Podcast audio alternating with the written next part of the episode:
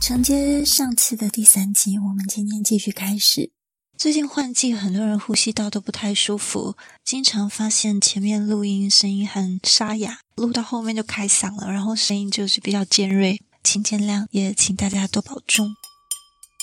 首先，你怎么知道自己是一个很棒的主管呢？在这里啊， Julie 给我们一个忠告，就是你必须享受日常管理，而且你也想要做这件事。 Enjoy the day-to-day of management and want to do it。 Julie 曾经提升了一位非常有才华的女性设计师，而且团队中的人他们都会去请教这位女性设计师有关大型 project 的一些决定性建议。但是当 Julie 提升了设计师成为新主管一年后，她竟然离职了。然后这个新主管他承认说，他每天早上躺在床上准备起床的时候，他都会害怕上班跟管理员工，他感到很艰难，就是不想上班的意思。Julie 也发现了这个新主管的团队其实遇到需要解决的问题，但是这个新主管太精疲力竭了，所以他也不能够带起这个激励士气的功用。因为呢，这位新主管他的核心是一个 maker，他是一个创造者，他希望有一个比较长而且不被打断的时间，他可以去深入的解决问题，并且用自己的双手创造出一些切切实实的东西。Julie 说，如果你想知道自己是否可以成为一位出色的主管，可以问问自己这三个问题。你有没有足够的动力 motivation 去实现特定的一个结果，或者是扮演特定的角色，发挥特定的功用。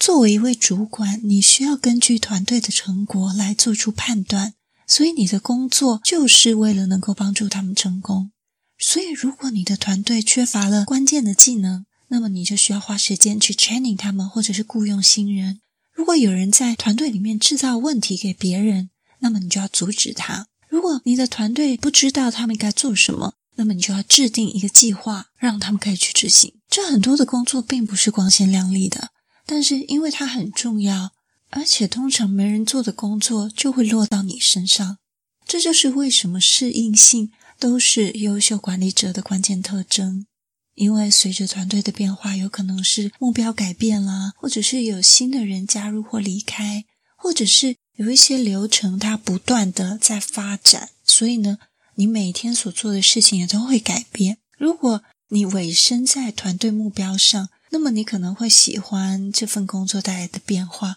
或者是你至少不会那么的不舒服，因为你是委身在团队的目标。但是相反的，如果你有一些太热爱以至于不能放弃的一些特定的活动，例如无论是看病人啊，或者是教学生，或者是编写程式、设计产品这种亲力亲为的东西，那你可能会发现你自己的个人目标与团队最需要的东西其实是分歧的。举我们上一次第三集的例子好了，就是那个手摇饮店。如果你的热爱是你一定想要亲自的到这个柜台去服务客人，你就没有那个时间去做 training 啊，也没有时间去这个招聘新人啊，那就不能为你的手摇饮店达到原本设定的目标。它是讲说在每一个街区，每一个 block 都开一个你的分店，那如果以这个目标而言就没办法拓展。所以这里说到这个问题会比清单上任何一个问题都重要，就是我是否有动力去达成团队目标，或者是发挥我特定的作用。因为这个问题呢，如果你是一个 strong yes， 就是你非常肯定的话，几乎可以弥补其他一切。这是为什么你可以看到有一些领导者，他们各具有不同的优势，各具有不同的气质，可是他们都可以领导者公司。所以领导者并不一定要有一样的气质跟优势，而他们的共同点是，第一要务就是让他们的团队成功，而且他们也愿意因着组织的需要，他们自己不断的适应去成为领导者。所以在这里我个人会想到的就是活的东西都是动态的，绝对不是固定不变的。想想看哦，我们每天的血压，我们的皮肤状况都是 dynamic， 每一天量呢都不太一样。同样的，我们的组织也是哦。我做基层的时候，跟很多同仁都一样，我其实很不满公司经常在改来改去，真的很讨厌。但是呢，工作很多年之后才体会到，其实变动就是一种常态，而且呢，也未必是坏事。而之后呢，我带领团队，我的团队同仁也曾经称赞，这是我的优点之一，就是灵活、弹性、机动性高。因为我不再去把这个变来变去想成是一件坏事，而是代表我的公司，它就是一个活的有机体，这是一个好事。当我的想法改变，并且确实传达给同仁之后，我是没有看过同仁因此有在我面前抱怨或是叹气啦。当然也要迅速的调整他们的工作优先顺序，并且适时的鼓励跟感谢同仁。好，那我们再来回到看第二点，成为一个出色的管理者啊，你要思考的第二点是什么呢？ Do you like talking with people? 你喜欢跟人沟通吗？如果我告诉你成为一位管理职，你一天有 70% 的时间的话在开会上，你现在立刻的反应是什么？ 70% 这个数字可能是有点夸张啦，但是如果你第一想法是觉得哇没问题，那么你就是那种可能会从与别人的互动中得到能量的人。另一方面呢，如果你第一个念头是哇听起来好惨啊，那么你可能会发现你的日常管理工作真的是充满了挑战。主管管理职主要的责任就是确保你与所支持的人都能够成长，所以这意味着聆听跟交谈就是管理职工作的核心部分。聆听跟交谈，所以这是为什么每天花很多时间在开会。你不必性格外向，Julie说我也不是。从大导演史蒂芬史匹柏到第一任的美国第一夫人艾莲娜罗弗斯，以及其他很多的经理也都不是一个性格开朗外向的人。但是如果你期望得到的是一个连续长时间安静跟专注，那么这个职位可能不太适合你。 OK， 在这里我要补充哦，如果你成为管理职就要适应这一点，它并不代表你不能做或你不适合，只是你要能够适应这一点。因为我自己也是并非从与他人互动中得到能量的人，也就是我从我独处中会得到的能量会比较多，相对多。像如果要下班后应酬的工作那种太消耗我的能量了，但不代表你一定要很开心在开会上，好像每一次想到要开会你都很兴奋，然后神采奕奕，那都这样你才能升管理职吗？ No，事实上我只有在我所敬仰的长官他会出席这场会议中，我才会有这种心情。但是在每日长时间的会议中，有些公司开会的时候没有要求你不能带笔电，所以你也许可以处理的 email， 但是有一些公司它规定你不可以使用 3C， 这时候我在我的记事本上面写下一周或一个月的规划以及工作分配调整，因为每一天可能会有一些变动，那么或者去思考一些不急但是重要的事。而另外在某些不需要管理职亲自出席的会议，也可以让同仁出席参与，并且学习不答，然后自己再 double check。 好，那我们再往下进行到 Julie 说的第三点，一个出色的主管你要评估自己是不是可以稳住一些高度情绪激动的情况。由于管理这件事呢，全部都是跟人有关的，所以每个人他都把自己独特的经历啊、动机啊、希望、恐惧或怪癖摆到台面上。所以经理们、主管职可能面对着这些，你要告诉他哇，你可能没有达到你职务的期望哦，甚至你可能要请他另谋高就。这时候你可能会面临到一些情绪，那你要怎么针对不同的人有不同的沟通方式？首先你要先了解他。那在这边也思考到管理者被培训的重要，因为就像刚刚讲的，每个人将自己独特的经历、恐惧、怪癖，甚至原生家庭所形成的一个人格，那或者是带着原生家庭的伤害，进到这个管理值里面，它会影响的层面其实是更大的。所以如果管理值本身没有经过学习培训，或自己没有一个愿意学习的心态的话，对组织其实会带来很大的影响。好，接下来我们继续来看三个对当管理职的迷思。这就有三个迷思哦。第一个，我想职涯更上一层楼。Julie 说，在许多组织啊，你会发现你在职涯发展中的能力都会达到一个天花板，除非你开始管理人，那真的是没有天花板，学无止境了。而且所有的 C 级高管，包括 CEO、CFO 这种 C 级高管，都领导着团队。如果你希望有一天成为首席执行官、CEO 或者是副总裁，那么你将需要进入管理的轨道。在某些工作中，除了一定的专业技能之外，唯一的成长途径就是学习如何管理和协调越来越多的人和工作，也包括在客户支持或零售方面。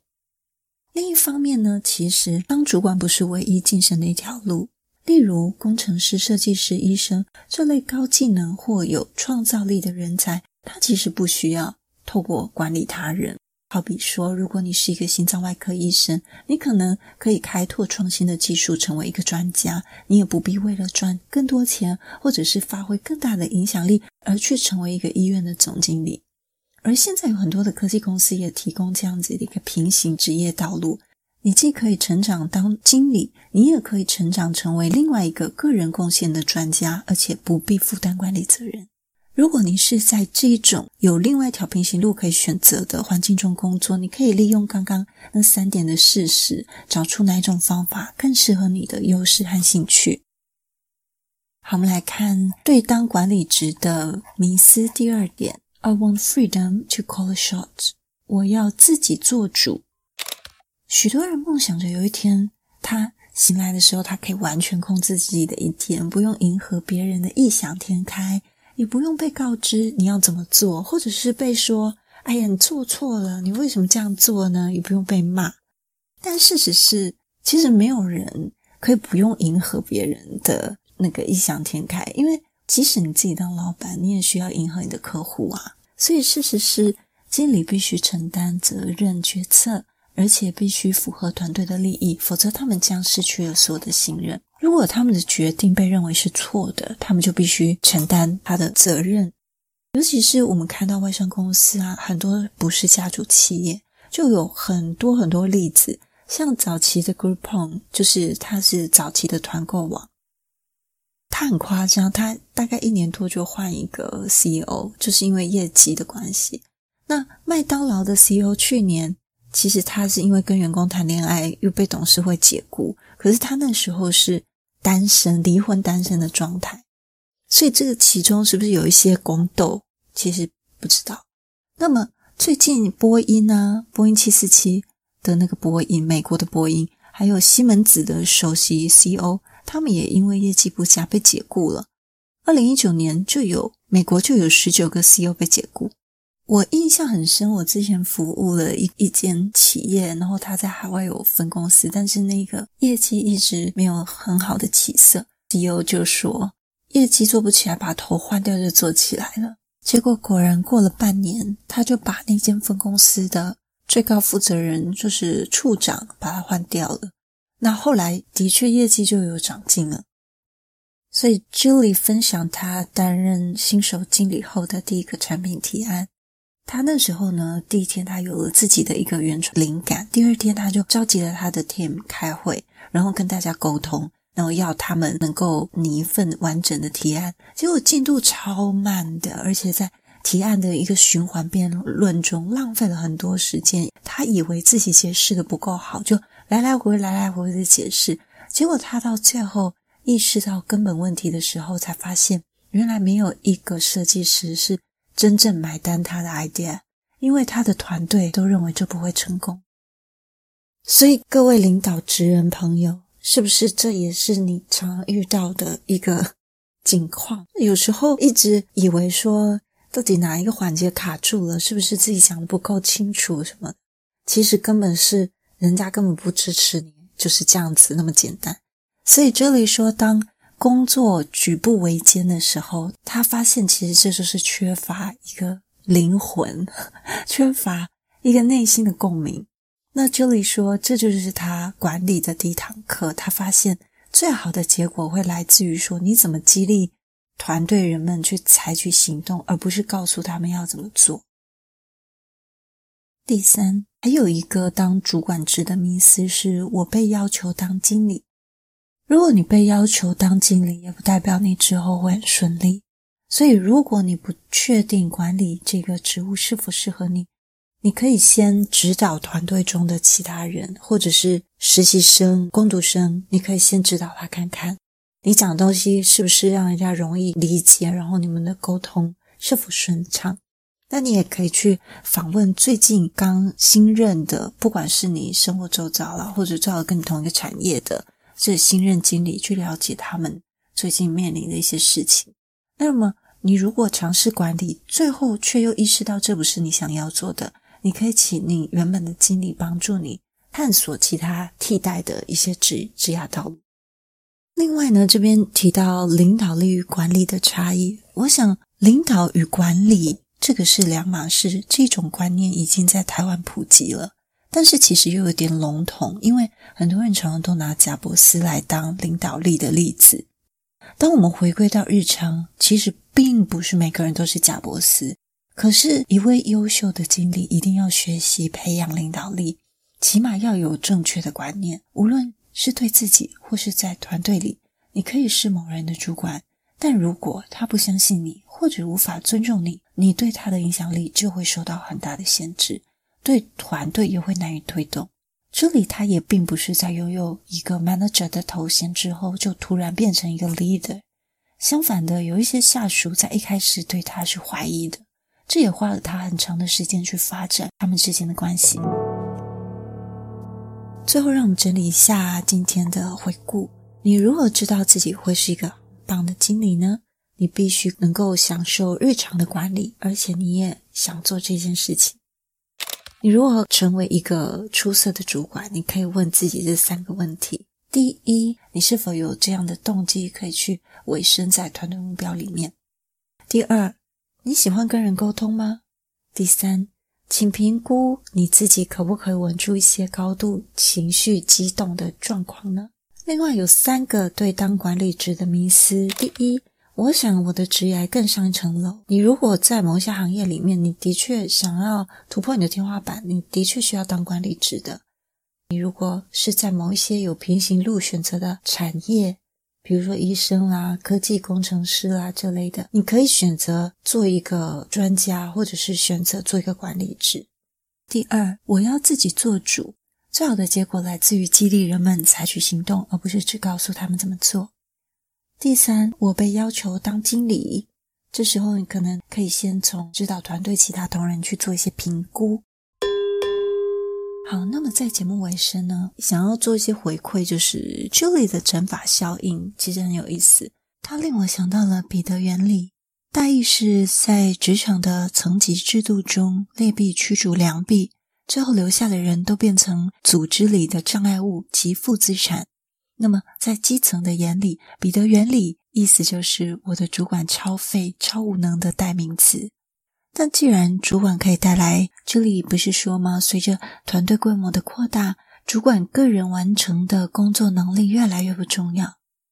所以让我们反思看看，是否在基层眼中那些没做什么的人，就是你眼中这些彼得原理的主管，他其实搞不好是策动着很大乘法系数呢。好的，今天就在这里，希望上面的案例会让你有一些反思。今天想问问，如果从0到10分而言，你给自己的职场适应力打几分呢？你会很讨厌变动吗？还是兵来将挡，水来土掩呢？欢迎来到 Apple Podcast 的评价区留言。如果你喜欢我今天的内容，也别忘了帮我们留下你的5星评分，顺便留下评价，也别忘了分享给你的亲朋好友听。欢迎大家跟我们一起聊聊天，祝你有美好的一天，我们下次见。